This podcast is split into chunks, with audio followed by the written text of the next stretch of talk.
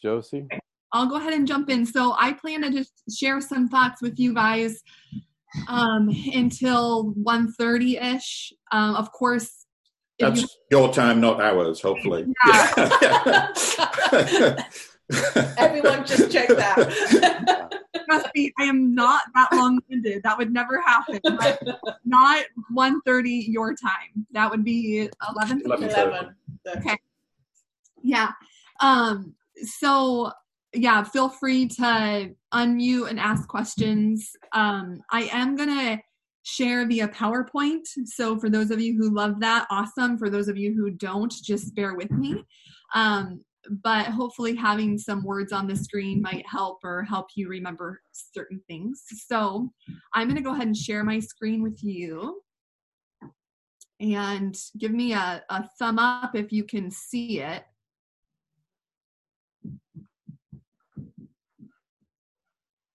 Awesome. Thanks, Louie. Thanks, Dave. Okay, great.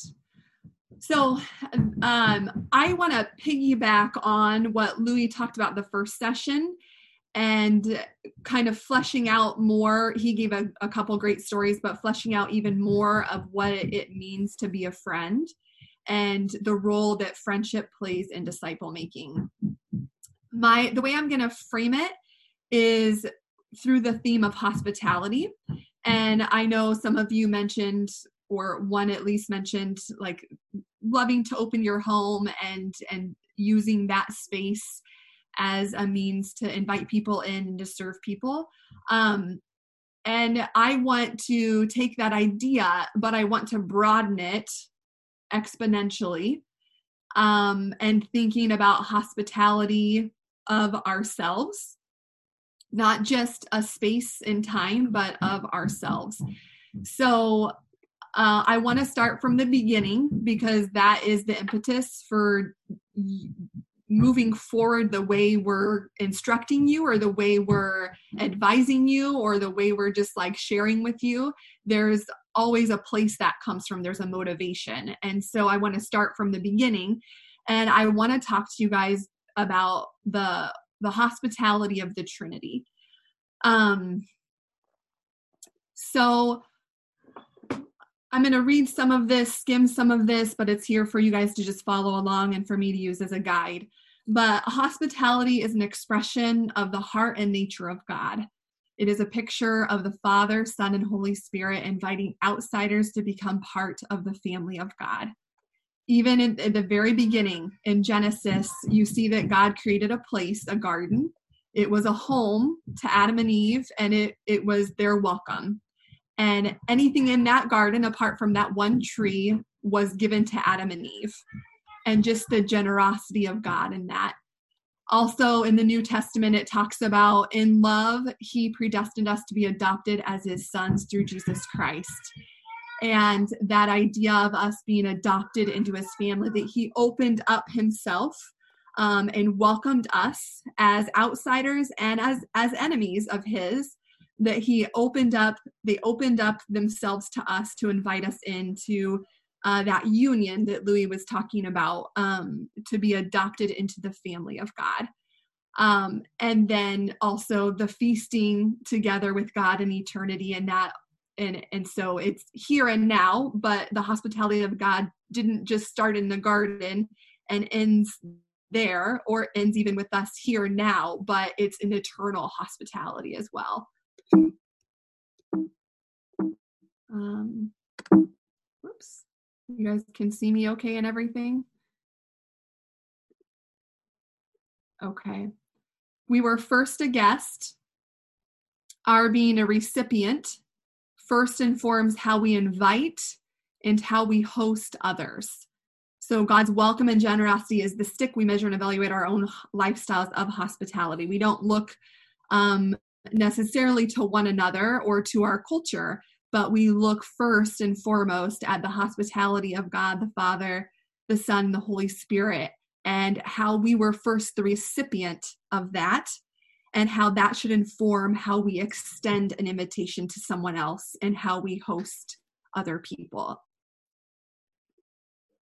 Um, also, of course, Jesus, right? Um, his earthly ministry while he was among us, um, you see so much of what he did was done at the table. The wedding feast in Cana, his you know his first miracle, his first sign in um, the book of John.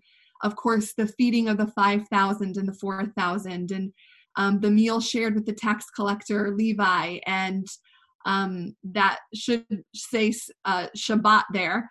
Uh, but you know, in the Jewish custom, every Friday it was time spent with others around a table uh, with food.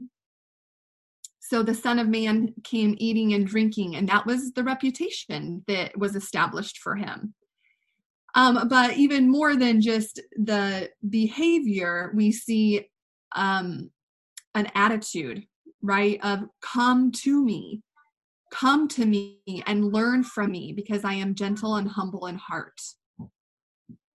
And then to me, especially this past Easter, just that idea of what happened on the cross. And one of my absolute favorite verses in the Bible is in Matthew 27. Uh, when Jesus cried out his last, he gave up his spirit, and at that moment, the curtain of the temple was torn in two. And that is a beautiful picture of Jesus, through Jesus, us having full access to God. Um, it couldn't be more hospitable than that, right? That, um, yeah, that beautiful picture of that curtain that separated the holy place from the most holy place where only very special people could enter into. There is a keep out sign there. That curtain was a keep out sign that people couldn't get beyond that point. But once Jesus died, um, that curtain was torn in two and then we have full access to God and how hospitable that is and how incredible that is. And of course, the eternal part of the hospitality, too. Louis mentioned this in my father's house are many work rooms, and I go to prepare a place for you. And in the Holy Spirit, we know as believers that the Holy Spirit indwells in us. He lives with us, He lives in us. And it says in Ephesians, then Christ will make home in your hearts as you trust in him.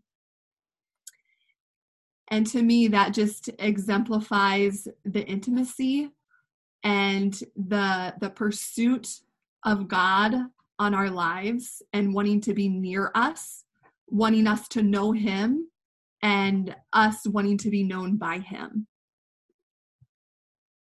A book that we would recommend is Making Room Recovering Hospitality as a Christian Tradition. I love this quote because it just fits perfectly here.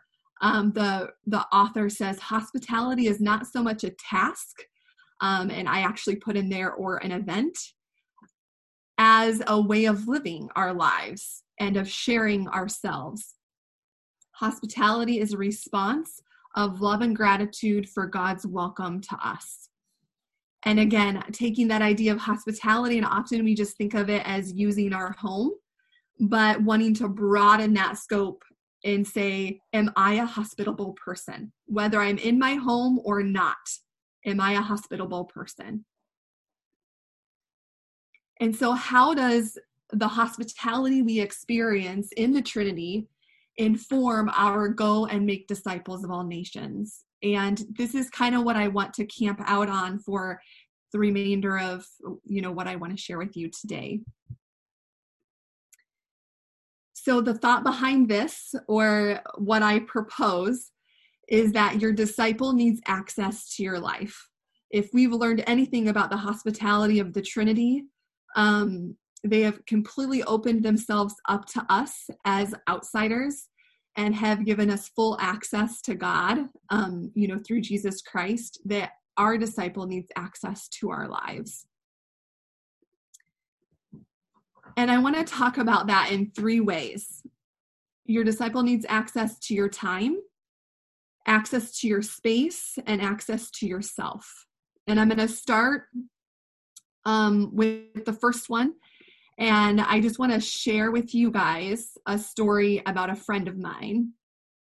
Um, her name is Anne, and she and I met when we were both grad school students in Chicago. Um, we became quick friends. We were around the same age. She was is a few years older than me. Um, after grad school, we decided that we wanted to live together. So we moved into an apartment on the north side of Chicago, along with another friend of ours. And uh, yep, we lived there. And I started to work a, a full time job after grad school, and I worked downtown Chicago. So that meant I got up, I walked 12 minutes to the train station. I hopped on a train. I went part way. Then I transferred to another train um, to go the rest of the way. Then I would get off the train platform and I would walk, maybe like a five minute walk to my work.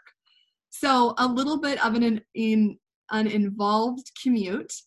Um, and my friend Anne at the time, she had been a nurse for a number of years. And so she built up some good rapport with her employer and was able to have a pretty great schedule where she worked three days and she was off four days. Um, but my friend Anne decided that on her days off, she would wake up early before the sun came up and she would get out of her bed, especially her warm bed on cold cold Chicago winter days, which you guys know about cold winter days. That's the last thing you want to do is get out of your warm bed. She would get out of her warm bed and she would commute with me, my awful commute. She would commute with me down to my work and she had no business downtown. So she would then commute back home by herself. And at the time, being you know both working full time and we were both engaged to be married at that point so we were planning weddings and then of course all the other things that you know young people are involved with. Uh, you know we didn't have a ton of time but she she valued our friendship. She valued me enough to wake up early on her days off after she worked 12 hour shifts on her feet and she would commute with me downtown and then just come back. And during that commute we would of course talk about what was going on in our lives and what was important and um, of course, we were getting married, so there was a lot of talk about that. But primarily, our focus on the commute was just reading God's word together and praying together. And um, at first, it was a little strange, to be honest. Um, I was like, I don't know why she would be doing this. Like, this doesn't make sense to me. And I sort of was a bit guarded about it at first. Um, but just as Louie mentioned, she was just showing me the way of love and that is laying down your life for your friends. And um, her great sacrifice it came at a cost to her of course but the cost that that was to her it produced so much fruit in our friendship but for me personally it produced a lot of fruit in me in just rooting me in the word of god and praying the word of god with a girlfriend um, it was just it was incredible. And i still thank her to this day even though we don't live in the same city anymore um, for that sacrifice of time. And um, i feel like that is rare to see that much anymore these days. Um, so i'm going to share my screen with you again here. Um, because it's hard to make disciples in a culture where the most important value is me. Um, busyness is seen as a badge of honor. Um, exhaustion is a status status symbol. Um, product productivity is self worth. I don't know how many times um, you'll ask somebody, "Oh, how was your week?" or "How was your day?" and how many times do people respond with busy? Oh, I was so busy. Like this is going on and this, and I was running here and running there. And that word busy, and maybe less so now because of you know the stay-at-home orders. But generally speaking, I feel like we have a very hyper-scheduled, fast-paced culture. We have very little room for margin in our lives. Um, but we derive our self worth from our productivity and from our exhaustion and from being busy. But how that is how that is a threat or an inhibitor to love and friendship. Um, I have your self obsession and busyness, but really, you know, busyness could encapsulate the self obsession too. Um, so I don't know how many of you are fans of or have participated in anything that Dave Ramsey does. Anybody? Uh, a few years ago, Ryan and I, along with Louie and other people in our community, decided to sit down and take an honest look at our finances and uh, work together to do that. And we decided we were going to use Dave Ramsey and that he could guide us through that. And if you don't know Dave Ramsey, he's, you know, a real get it done type of guy. He wants to get people out of debt. And he wants us to be good stewards of our money. Um, so he talks about auditing our finances. And his big thing is a budget, right? You got to have a budget. And a budget is just telling your money where to go instead of wondering where it went. Okay, budgets keep us on the mark, they keep us in line, they keep us moving towards our goal.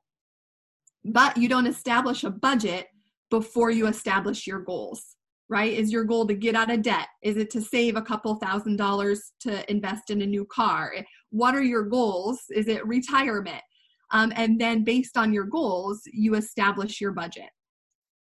Um, so what I've been doing the past couple years is this practice of doing a time audit.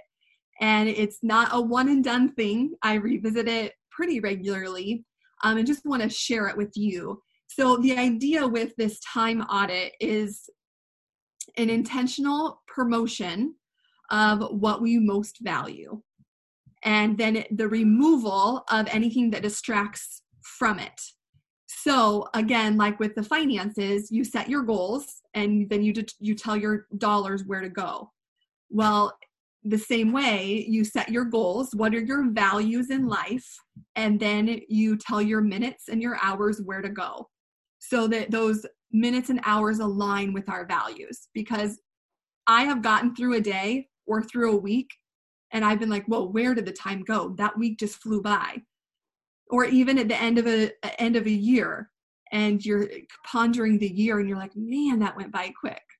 Or if you're like celebrating a birthday and you're kind of reflecting on on the year and sometimes it's hard to pinpoint what happened because it all kind of went went past me like a blur and so this is just being intentional with your time and telling your minutes and your hours where to go because if we're saying we value disciple making and we want to be a part of the Great Commission of making disciples of all nations, and we want to be present in our circle, we have spheres of influence. How can we be present? How can we look around us and see who can I disciple? Who is around me? Well, if we talk about that as it relates to the relational aspect of love and friendship, we know that a lot of that is our time. And it's giving people access to ourselves, to our time, which is hard to do because as Americans, as North Americans, um, we we see time as a commodity and it's time to be spent it's time to be wasted and so it's hard to give up our time. And it's a challenge for me many times. Um, and it feels like a sacrifice. And it is. Um, but if disciple making in a relational way is important to us and that's a value of ours then we determine how we spend our time based off of that great value that we have. So you start with the end in mind and you work backwards so I want to just open it up to you guys. What are, uh, just in terms of the big idea of giving people access to your time, um, if anybody wants to interact with that at all, or if you have any questions, I'd love to hear from you guys.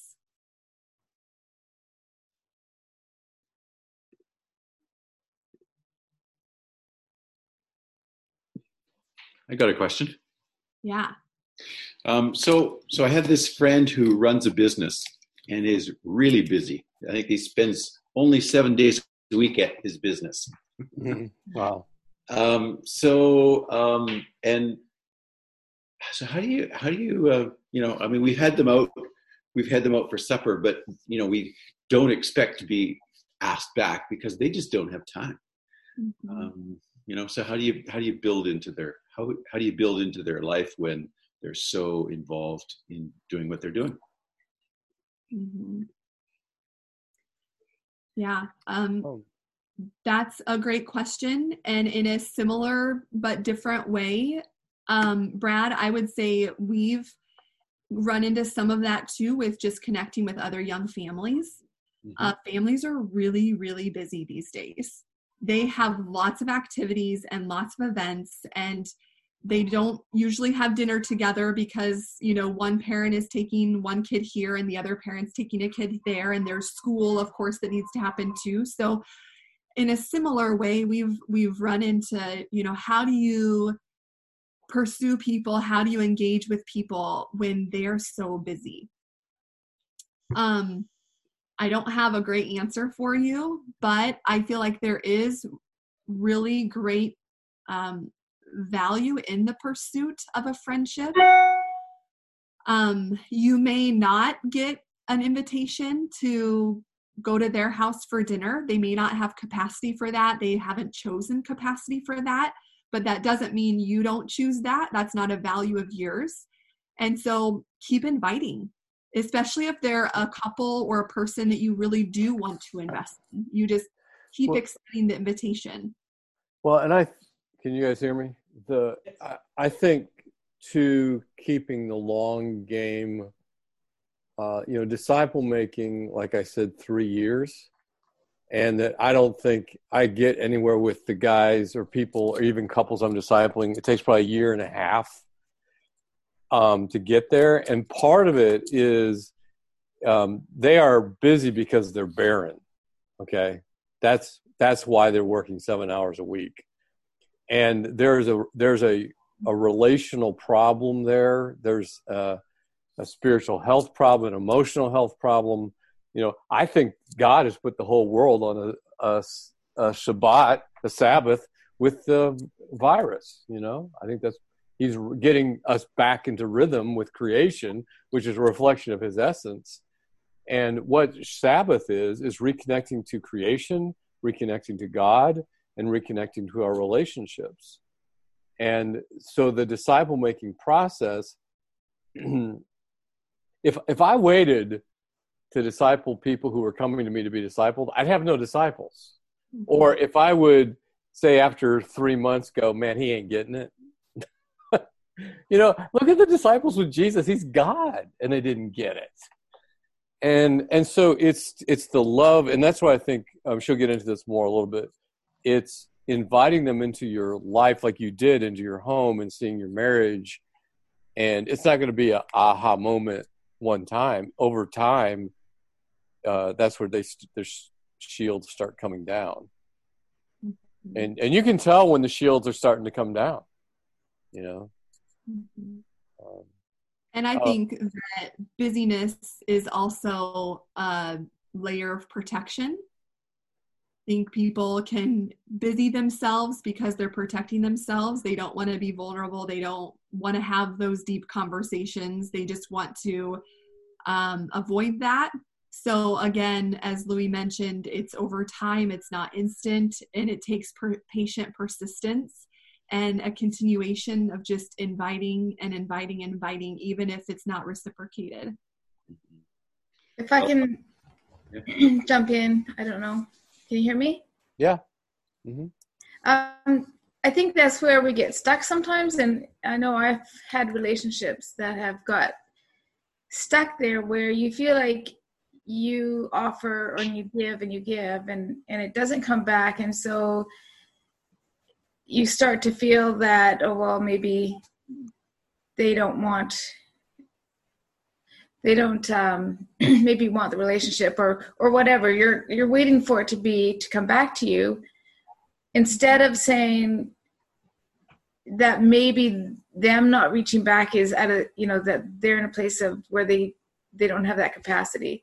So i think it's um i've been challenged lately to restore those relationships and to just doesn't matter what their response is but to be available and to reach out. And and it's it's actually been very exciting um how how that's gone. So um and I, I just liked how you um, kind of linked time to money, like as a commodity, and that um, I think s- some of our um, maybe not being available to people is fear that they're going to come and want us to do this and this and this um, and being just used. And like uh, the other carol was saying earlier that they just want to use her for things rather than have a relationship. And i think if we can just take fear out of the picture and just relating back to money like we wouldn't let people come and just reach their hand in and take from our bank accounts. But um, with our time um, just to realize that we can give freely without fear that and and i don't know how you work it all out but fear that people are going to come and rob you now because you've opened yourself up a little bit i think we we have to be who we want to be Mm-hmm. and uh, just be able to give generously Mhm. I don't know if that makes sense yeah, exactly. And I think that again, that's why it's so important to do it in community where other people who are also discipling and you can run stuff by them. Um, I'm stuck with this person, or I'm at the point where I don't know if I should just give up on it. And then having different people die. We that's what we do. We dialogue on that stuff. Um, and you know, and some of that's for your own protection. You don't get overwhelmed by somebody because you do there will be those people who will just choke you to death you know and having other people intervene or to help protect. Because again you're you're you're engrafting that person into belonging to a community. It's not just it's just not one-on-one at starbucks you know or tim hortons whatever it is. Uh, it's it's uh uh it's engrafting them into the community of god just like jesus did with the 12 How do you gauge that, Louis, in terms of timing? Because for most people, participating in a community is a foreign concept. I mean, I mean, obviously, language might be tricky, but um, if they're if they're having trouble entrusting themselves to you, how are they going to entrust themselves to a bunch of people they don't know? Well, in some ways, it'd be just, I would say, just the op. Sometimes it's your love for one another that someone knows their disciple. When they when they see two of you couples having a cookout and having someone over your discipline, and they see your friendships, they go, "What is that? I want to belong. I would love to belong to something like that." You know, and engrafting them into, you know, the relationships that we have. Um, and that and that's scary to them often, but it's also the very thing they're longing for. And that's you may, why there's you may talk about this, but in terms of you know, because often when we have a church mindset, we're thinking in terms of, well, we do churchy stuff. Yeah.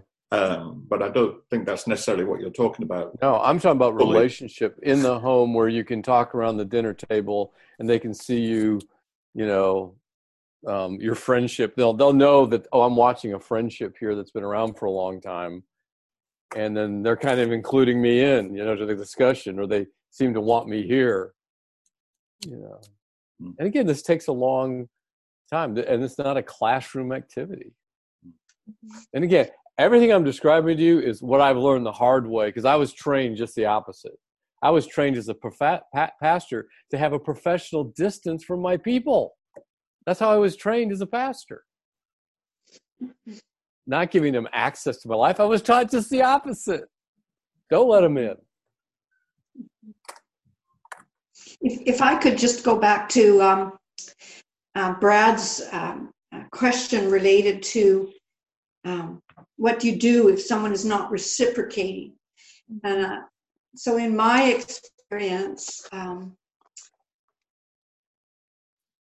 it's it that is where uh, you talked about two people, but having God in the, in in the mix. And, and in my experience, that's where the Holy Spirit Sure. um, comes and Sure. that where you you trust um, the holy spirit and so in my experience um, i had a relationship where this i phoned this person uh, all the time uh, maybe once a week maybe once every two weeks never got a call back but the Holy Spirit always uh, pressed on me, oh, phone so and so today. And I go, oh, well, you know, she doesn't phone me, phone so and so today. And that went on for years. I have to tell you, Brad, that went on for years. And at the moment in her life when her husband dropped dead in front of her, the first person she phoned was us. Mm-hmm. And that's when you know, that's when I, that's when you know you have to have God in all of this. You have to have the Holy Spirit um, nudging you and leading you and um, helping you set up boundaries, uh, uh, knowing when to move and, and when to pull back. Mm-hmm. So I would say continue to go for it, Brad. If the Holy Spirit is nudging you to keep these people um, in your in your contact, I would say go for it. Mm-hmm. Oh, thanks, Lynn. That's uh, that's really powerful. Mm-hmm. Yeah, Lynn, that's that's awesome. I mean that after Brad, I initially answered your question. I then had the thought of the role of prayer in knowing who to pursue and how far to pursue them and um, when do relationships when do you move on from a relationship a disciple making relationship i mean all of those questions there's not a cookie cutter mold for um, nor should there be but i yeah just as lynn you mentioned the holy spirit and the role of just prayer and seeking god with these questions um, I think that is huge and sometimes can be overlooked a little bit um, when we're making disciples, even. Um, we put a little bit too much pressure on ourselves, maybe, or too much responsibility on ourselves to figure it out and get it right. But wait, where's the Holy Spirit in this, in this person, in me, in our relationship? Where's He going? Where's He not going? And just being led by the Spirit in it all even even who do i pursue right who who who should i disciple right now and praying about it and asking the spirit to lead you in that so lynn thank you for sharing that story um, yeah it's interesting in this case both both jen and i uh, know this couple and uh, jen gets we get along really well with them. And and what's really interesting is that we when we go into their business like they it's just like they just stop and they engage with us. Like they you can tell that they really value um, our relationship. Uh, is is just that you know we've we've had this you know we've known them for now i don't know four or five years and and it just we just kind of want it to want it to move along a little bit. So anyway it's it's it's uh, it's good. It's like it's an open door uh, to you know they they really you can tell they're they're want they're wanting to um, you know engage. So that's good. I think too that part of this whole thing i'm sorry i had to slip out for part of this but the um, the realization as following up on what lynn has said that God, God knows the bigger plan in all of this. And for us to listen to those nudges and follow through on them and just be faithful to that like what a beautiful example of long term. We do not know what is coming up or how that impact of a, of a word or a continually reaching out will be. We just don't know that. And so not to measure in this time and space but to just hold it for the lord to show us what to do and where to go. I thanks for that encouragement lynn. I think i think also um, we are just in such an interesting time with this COVID and people, as as you said, Louis, people just being put on hold, and uh, and as restrictions start to lift and people have the opportunity to go back into life, I think it'll be really interesting um, to see how they prioritize, and perhaps is an opportunity for us to invite people into something different, into some different rhythms, rather than just going back to their old routine of busyness and and I certainly think some of the families that I'm in connection with are really thinking about all the different kids' activities. Um, do we need to be involved in so many different things? How do we continue to create some of the space that this virus has brought on us? But then there's the other extreme of I cannot wait to get this over and get out of here.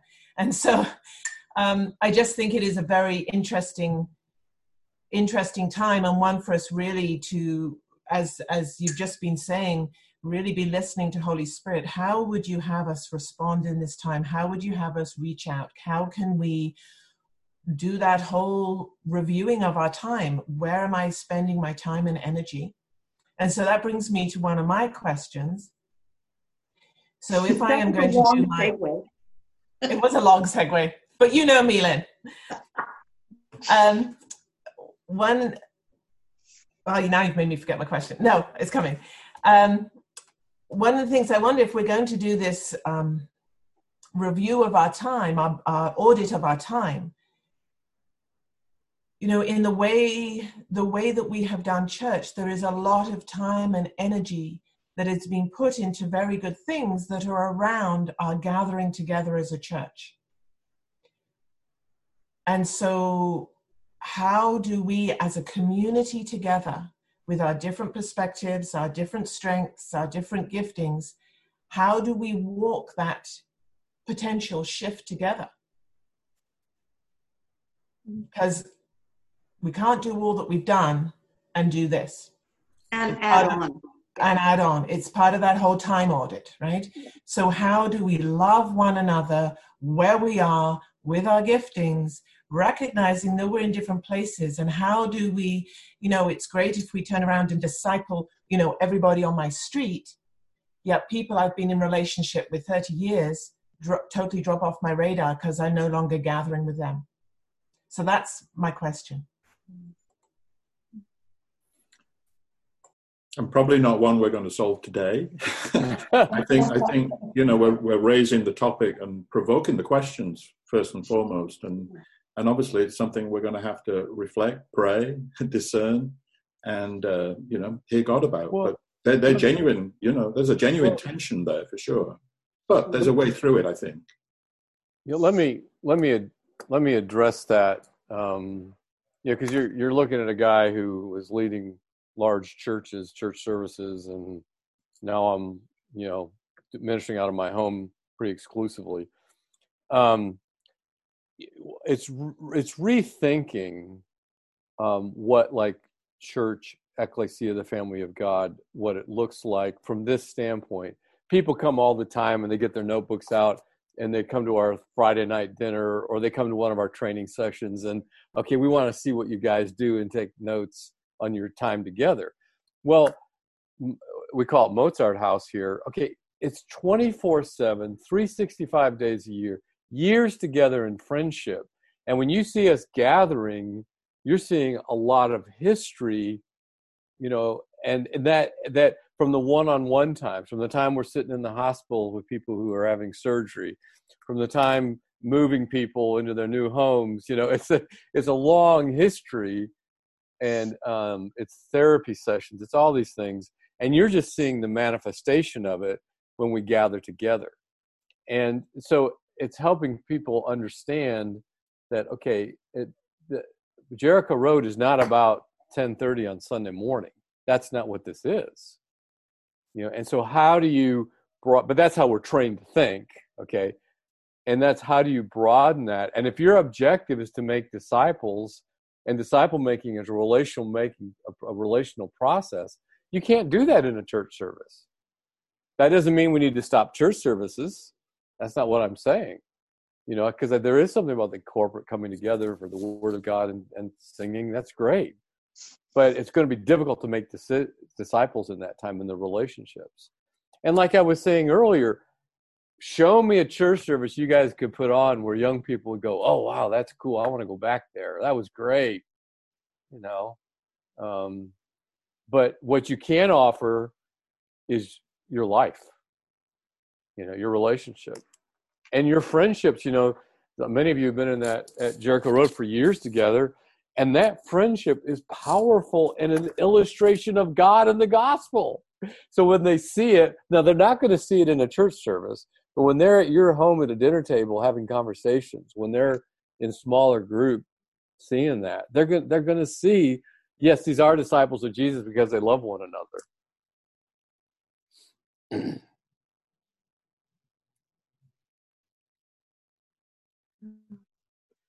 Well, let me keep moving forward. Um, my time is up now. but you know what? This is great. This is perfect. This is really what we hoped and and wanted for you guys just to be able to answer a lot of your questions in a practical way. So um, let me. Uh, Ryan said it was okay if I kept going. Um, and so I'm going to, and we'll just shift down the road, okay? If we need to. Um, the next thing I want to talk to you guys about is access to your space. Uh, this is usually one of the most impactful uh, chapters in Louis' book and one of the most impactful topics that we talk about. Uh, lot, we get a lot of feedback about hospitality of our homes. Um, so I want to share some ideas and thoughts with you. I know you guys also, some of you are practitioners of hospitality and of course you can weigh in on the discussion and share your ideas and best practices and whatnot with with everybody else um, off screen i guess at a later time too. But i want to start by just telling you a story about my friend julia.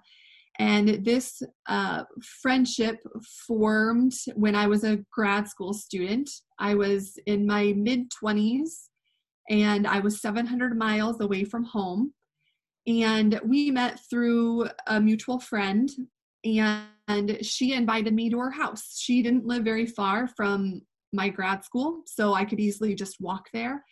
So we settled on a time and i was going to come over and of course a little a little nervous jitters because it was a new friendship and you never quite know what to expect but i was eager for it and i think she was too and i knock on her door and she opens the door uh, but in order for me to get into her house, I had to step over a mound of laundry. and I peek my head in the in the door and her kids she had two small kids at the time now she has four um, but they were just running wild in the house in their diapers mostly naked um, and toys everywhere like i thought i'd maybe break an ankle on my way to get to the couch and as I went to sit on the couch, like I had to wipe off puffs and cracker crumbs in order to sit down. And my first thought was, I got the wrong time. Like, I'm here the wrong day. I got the time mixed up. Like, I was like, she's not expecting me. And I felt horrible, but didn't really know in a new friendship, like, what to say. Should I? Should I not? Should we reschedule? So I just kind of, with my personality, I just sort of let it play out. And um, just shortly after like my mind was going a mile a minute she like hugged me and said looked right in my eyes and said josie i am so glad you're here this morning and it was like a great first time together in her home um, but i realized that what she had done for me even in those first few minutes of being in, in her home that first experience um, what she did for me is that she shattered my stereotype of what hospitality should be. And in all honesty, it was an incredible relief to me.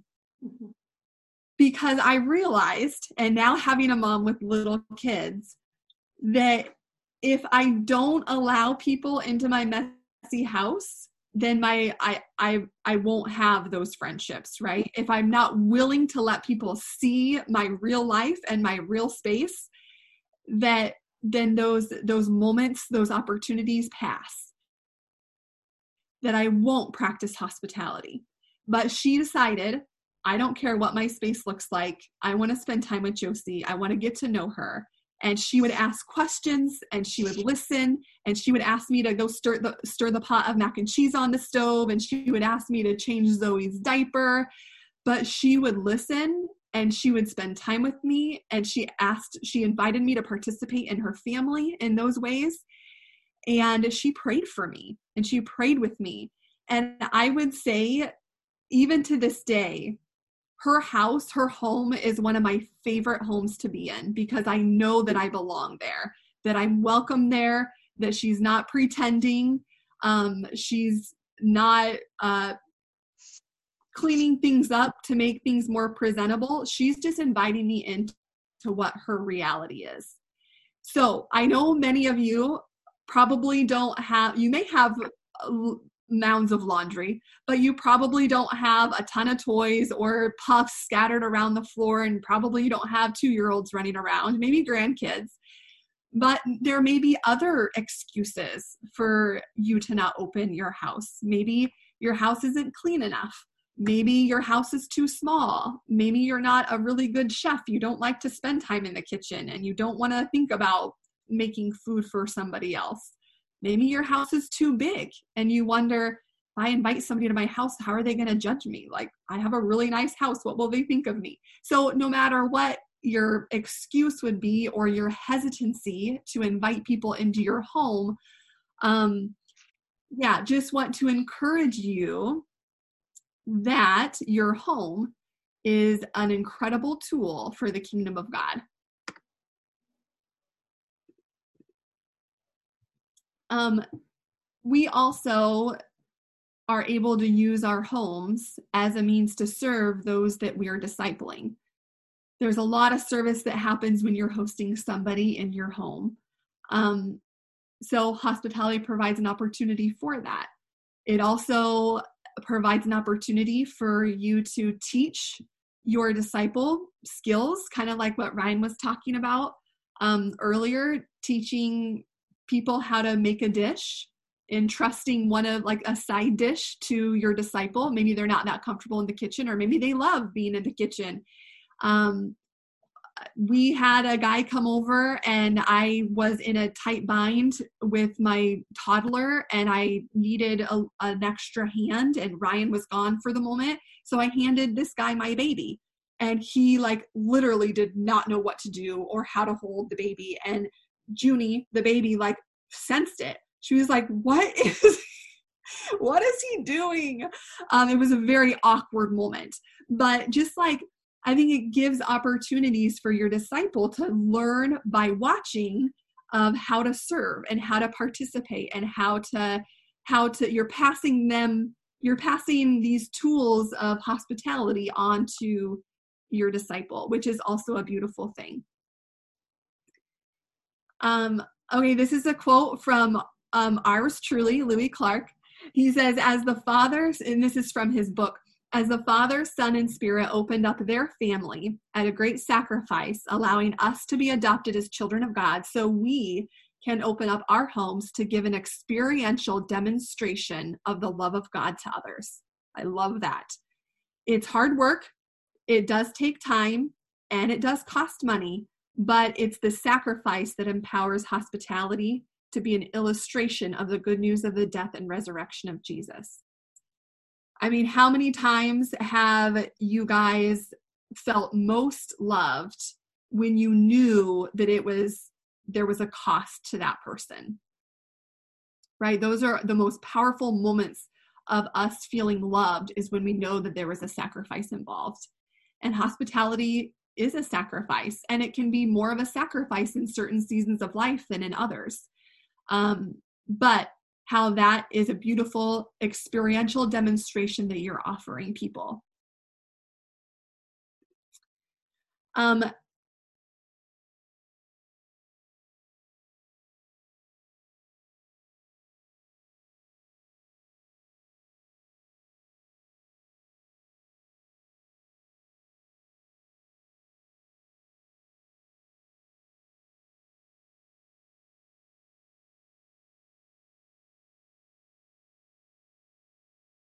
Louis had mentioned earlier about a woman in our community named Judy and telling stories about how she really was an instrumental relationship in these young men's lives because they had never had um, a healthy relationship with a woman.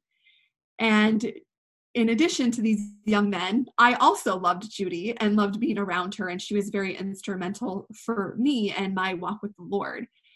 Um, Judy and I worked for the same organization. And so we, you know, shared similar space and saw each other throughout the day. And we ended up, she invited me to have lunch with her um, every, pretty much every week. Um, we would get together and we would share lunch together and talk. Um, but the one thing that Judy did was break down my stereotype that a person who is mentoring, as we often call it, or who is discipling, that that person has to have their stuff together. They have to at least be far enough along beyond the disciplee that there is value in the relationship, right? For me, that I would see somebody older than me, wiser than me, having had more experience than me, that she had it figured out and she was going to just show me the way. Um, Judy is also in her 50s, and so she's 20 years older than me.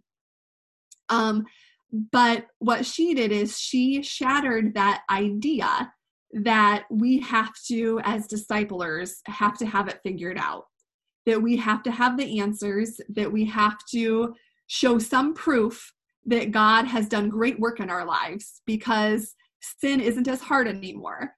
Um, or whatever your ideas that you've constructed might be um, about that. But what she did for me is she shared her life with me. She she's single and always has been, and that is one thing that she shared with me very openly. Her struggle with singleness in some seasons of life, um, her doubt, um, her some anger issues regarding some family members. I mean, she shared things with me.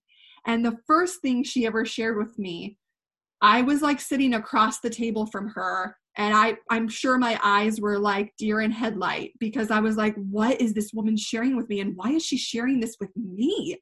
Like this is like deep and this is this is probably confidential, you know, like I was just wowed that she entrusted that information to me and with me and that she didn't present any polished side of anything. She was just who she is.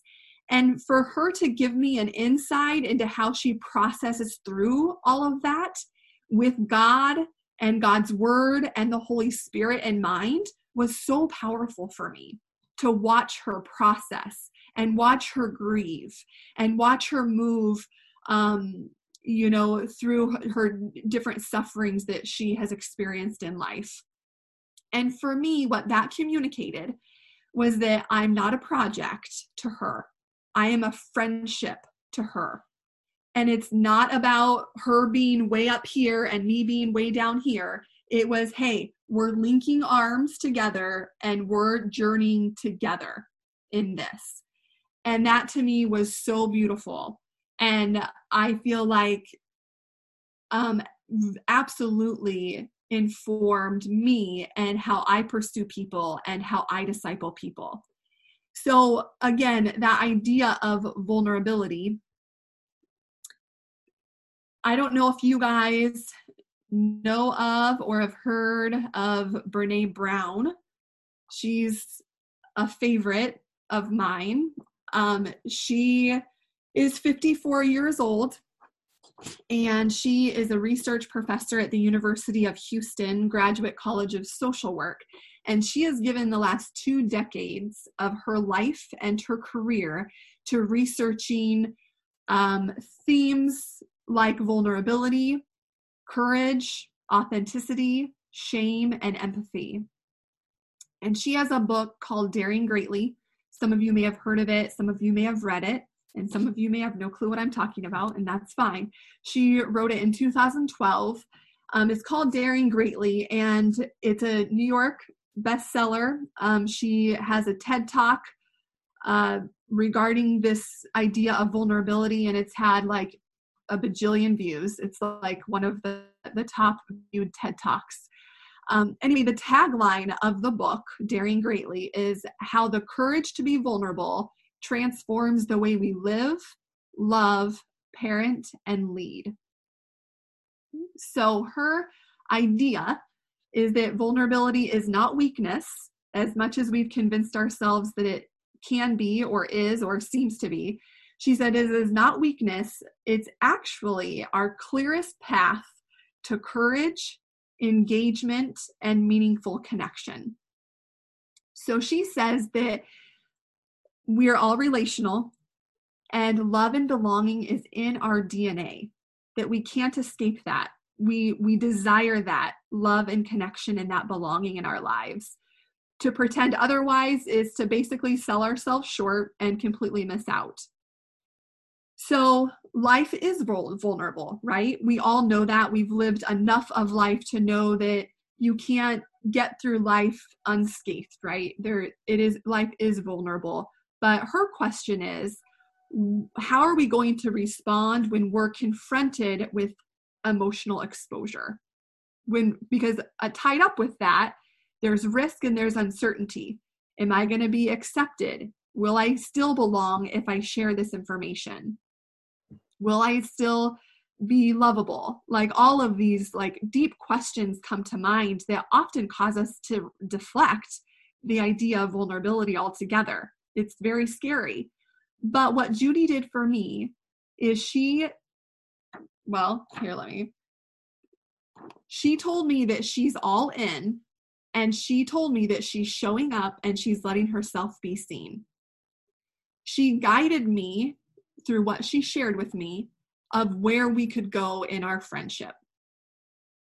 She basically paved the path for our friendship because had she not shared that thing with me the first time like one of the first times we we met we we were knowing each other building a friendship but at some point she shared some very personal things with me and if she hadn't chosen to do that if she hadn't chosen to be vulnerable then our friendship would probably be have remained more surface level because I doubt I would have led out in that as the younger person.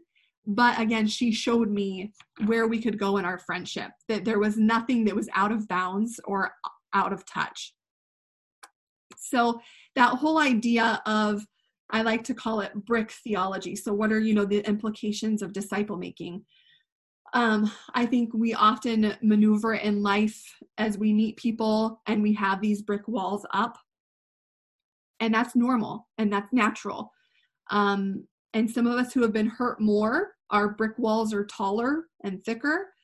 Um, but it's because of fear, it's because of distrust. We're trying to self protect. Um, maybe isolation seems better to us. Um, and if you've been hurt by someone, it's really hard to recover from that, right? Emotionally, it's hard to go there again with somebody if you've been hurt or betrayed by what you shared with somebody. But also asking ourselves, at what price are what price are we paying when we shut down and disengage and no longer risk that emotional exposure because that's what bonds us to people is knowing oh my gosh she feels that way too. Or really he goes through that too? It's telling people you're not alone. And that's what we all want to hear is that we're not alone and that somebody is in this with us together. Somebody gets it. Somebody understands. Somebody's praying with us helping process life with us and that's priceless. Um of course quoting the great cs lewis to love is to be vulnerable. And that kind of came up in some of your questions to to love is basically opening yourself up to hurt in a lot of ways and your disciple is going to hurt you um, but it's it's recognizing that it's being aware of that it's coming to accept that at the beginning um, and knowing that that is the way of love and as we lay down our life for our friends it's bound to happen and it's, it happened to jesus too um, some of you guys got to meet my sister-in-law Morgan on the call. Um, I I texted her this last week. Um, Monday and Tuesday were really hard days for me.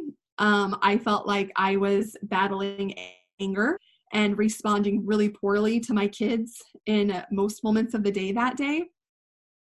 And I feel like when I'm in, when I'm um, just struggling I find myself texting just a couple people or calling a couple people um, because I know that they have the word sewn deeply in them and that's what I'm going to get. And that's what I get with Morgan. She, she probably knows that you, when I send her these texts where I'm like super full of shame or confusion or anger or whatever it is, I usually reach out to her because I know that she is a woman of God and a woman of the word. And that's what I'm going to get because I know that's what I need to hear.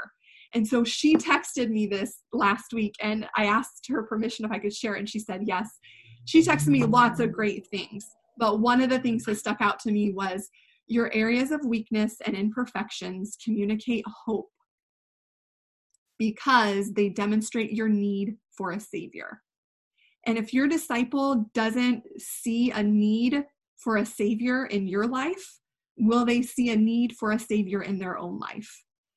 And that actually doesn't communicate to them that you're a failure or that you should be further along the path than you are, it communicates hope to them because you are in need of a savior. And how do you how do you interact with that?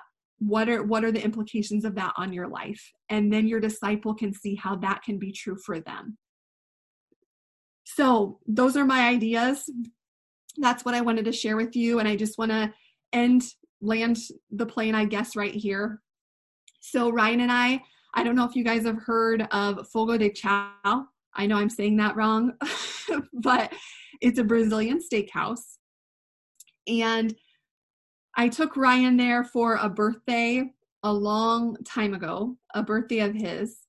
And it's even to this day, Ryan would say, if I'm going to have a Last Supper, like I'm going to go to that steakhouse. Because I kid you not, it is a true experience. There are men that come to your table and they're dressed in like fun churrasco type of uniforms and they have these big skewers of meat and they shave off the meat for you right fresh there right on right onto your plate and they bring you meat and more meat and more meat of course there's a salad bar but ryan feels like there's no reason to waste space stomach on a salad when you can have more meat and they'll just keep coming to your table and there's all sorts of meat bacon wrapped steaks um, chimichurri top salmon there's exotic seasonal vegetables um, imported cheese, and again, more meat that's savory and just melts in your mouth. It is an incredible experience. And as we were telling friends about this, they kind of nodded and, you know, raised their eyebrows and they were happy for us. But it wasn't until months later where we were able to take our friends to the same steakhouse, of course, for lunch because it's half half cost, half price at lunch. Um, that they were able to see, as we said, what a life changing experience this food is. And, um, and so I'm going to read a, a quote because I feel like um, the table of hospitality is kind of acts as the same in the same way. I don't know if you've heard of Ruth Chou Simons. She's one of my favorites. Um, if you don't have this book, get it or get it for your wife or get it for your daughter or a friend. Um, but she says people who are invited in and given a seat at our tables observe and receive relationship, provision, nurturing, and welcome in a way no mere invitation to church can provide. Instead of handing someone information about Jesus or an invitation to Easter service, or telling them that the gospel is life changing, we give them the opportunity to experience it through our hospitality. And so the big idea here, the the big thought comes from First Thessalonians, which is um, a huge impetus for what we do and why we do it and how we do it. Is Paul saying this to the church in Thessalonica because we loved you so much, we were delighted to share with you not only the gospel of God, but our very lives as well. And that's what it means to give people access to your life. So, a couple questions just to wrap up our time. Is Ryan? Oh, sorry. Yeah. Oh, no, I misunderstood. Go ahead. Yeah. So, how am I being hospitable with my time, my space, and myself? And what rights or what fears am I holding on to that keep me from being generous with my time and my space and myself? And maybe one of those areas is harder for you to give people access to than another. And so just encouraging you to kind of ponder that and sit in that and ask the Holy Spirit to guide you in that. Why is that? How can you move out of that? How can you heal in any ways that you need to? Um, in what ways are you encouraged today um, in any of those areas? And then finally, who's around you and who will you give access to? And we mentioned earlier that love limits. So, this type of access you're not going to be able to give to everybody on your street or everybody in your church. You're going to have to be selective. Love limits. We don't want to swamp the boat. We want to love people well and give people access. And that's just going to be a few people. And so, who is it that you want to give the key to your life to? So, those are my thoughts. Um, So what's what's next? Is Ryan Ryan there? yeah. I Okay. mean, we want to do we want to take a short break and then come back and finish it up at 12:30? We Josie, need- what was the um, book you quoted from?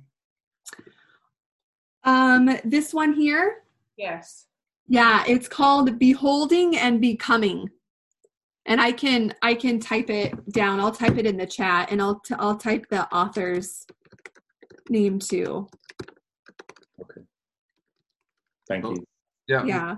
Mike, do you think we need to take a 5, 10, 15 minute break or Yeah, we do. We do. We